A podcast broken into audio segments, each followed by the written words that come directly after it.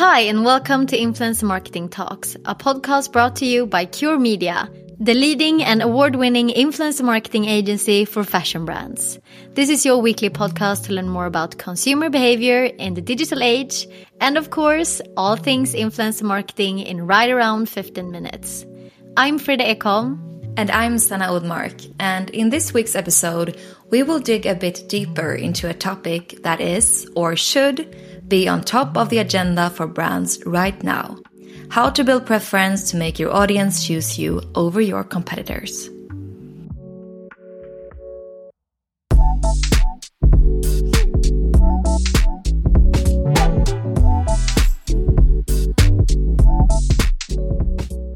Okay, Sana, let's get going. Why are we dedicating another episode talking about preference marketing? yeah, here we are again. So, you hear brands talk a lot about creating brand awareness and driving sales through performance marketing, but I think preference marketing has been a bit neglected. It's like that, you know, that middle child that hasn't got as much attention from their parents. We think preference deserves to be on everyone's lips right now and to, yeah, we want to talk about it more to really get it out there. Yeah. All the middle childs listening now will be like, yep. yeah, we feel you. Yeah. So for sure. It's often considered as a part of brand marketing, but since branding is actually a huge topic, we need to split this one up to match with the different stages in the marketing funnel. Exactly.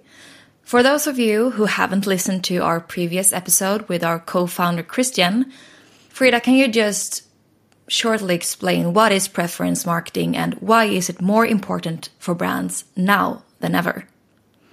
I will try to do this as short as concrete as possible. Preference marketing is the things you do to take the consumers from the awareness stage to the next stage of the funnel, making them consider buying from you instead of your competitors. Yeah, so that's nothing new. But we have seen that many legacy brands out there that have been around for a long, long time, they have focused a lot of efforts on building brand awareness, but many of them are missing out on the preference stage. And a couple of years ago, when the options weren't that many, you know, they could get away with just having the best store location on the high street, uh, or there weren't so many options. But today, you can't get away with it anymore. You need to focus on the preference. Definitely. But now this has, of course, changed, and that's why we're talking about this. So the marketplace is very crowded, and it's no longer enough that your audience know who you are or where you have your store. They need to like you more than they like other similar brands, so that they choose you over the other brands available at the same places at same times as you are. Yeah, definitely. And still, even though probably all the marketers out there know this, many legacy brands invest heavily on building awareness, even though they are known by their audience, as if things had not changed. But the fact is that we won't like them more just because we see more of them, right? Definitely not. So, what happens in the end is that the brands, the marketers need to invest even bigger budgets into performance channels to compensate for the fact that they lack the preference. Exactly. So a good example of this is that ASOS, they just appointed a new CEO, Jose Antonio Ramos Calamonte, and he blamed insufficient brand investment and over reliance on promotions with driving a slowdown in customer acquisition over the past year. And if you look at their budget split, where they have put their money the latest years, they spent more than 80% of their marketing investment on performance marketing. And this is not a rare scenario. This is what we see a lot out there brands putting a lot of money at the awareness stage, almost nothing in the middle, and then a lot of budgets in the performance channels because that is where they can easily see the effect right away, but it's not so long lasting. So, if we were about to summarize a bit of what we've just said, is that if you have high preference, if consumers prefer you over similar options, brands, and choose to go to your store, your website on their own will, you don't need to spend as much money in your performance channels. So this can also help you drive organic traffic and organic sales. Yes, and also high preference leads to higher willingness to buy. Obviously, if you if we like something more, if we prefer it more, we are more willing to buy, which means that brands can increase their chances to be the ones that their target audience selects when they are to make a purchase decision. So, there's a lot of great things with having high preference, especially now. Yeah. And let's all agree that preference is essential today when the market is competitive and as crowded as it is.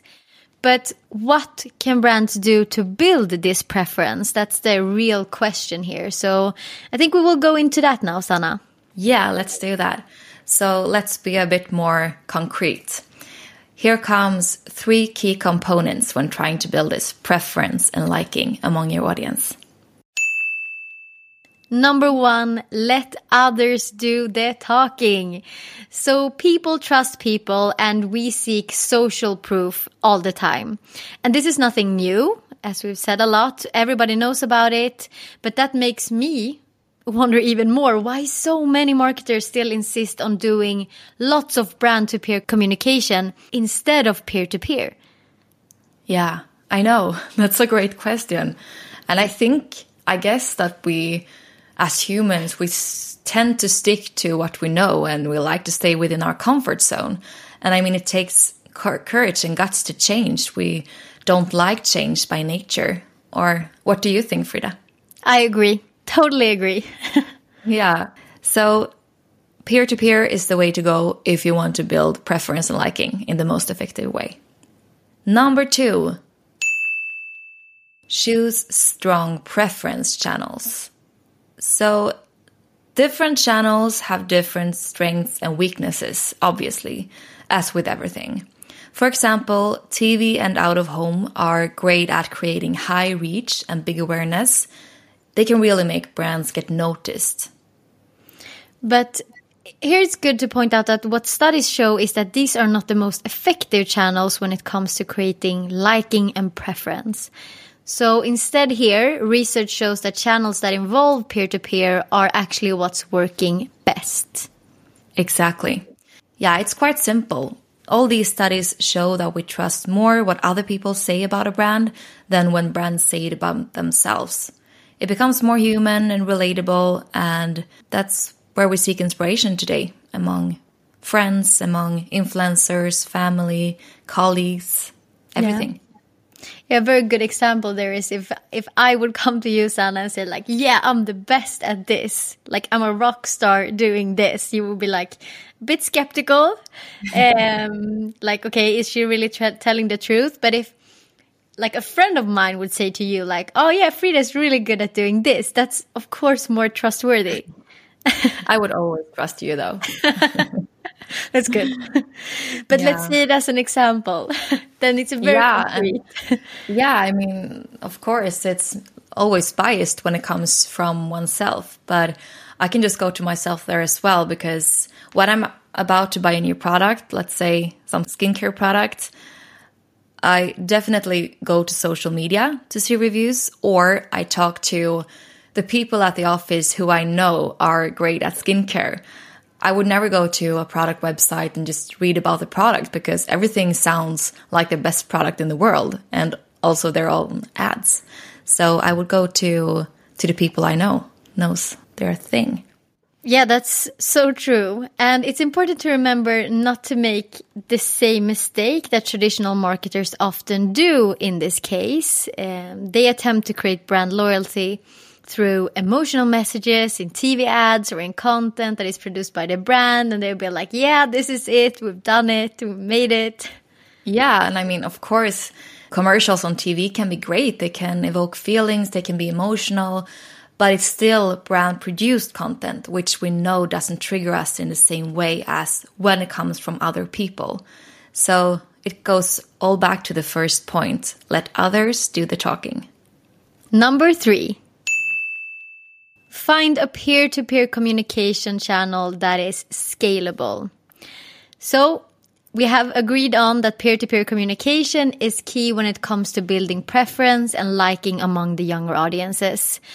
And the final thing we want to bring up in this episode is the importance of choosing channels that you are able to scale because how would you otherwise reach a lot of people?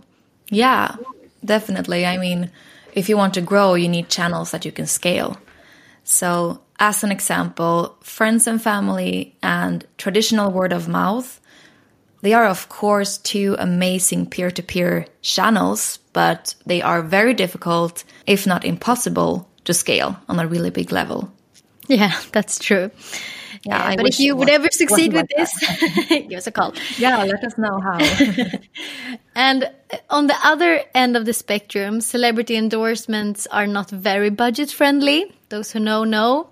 Most brands can't afford using big celebrities every day of the month as this will cost too much money. And it's also not as relatable in the same way. I mean, of course, it can build liking and preference, but it's even better to use these smaller or not as big famous influencers to build this, you know, ability to relate and to feel that we can connect with them.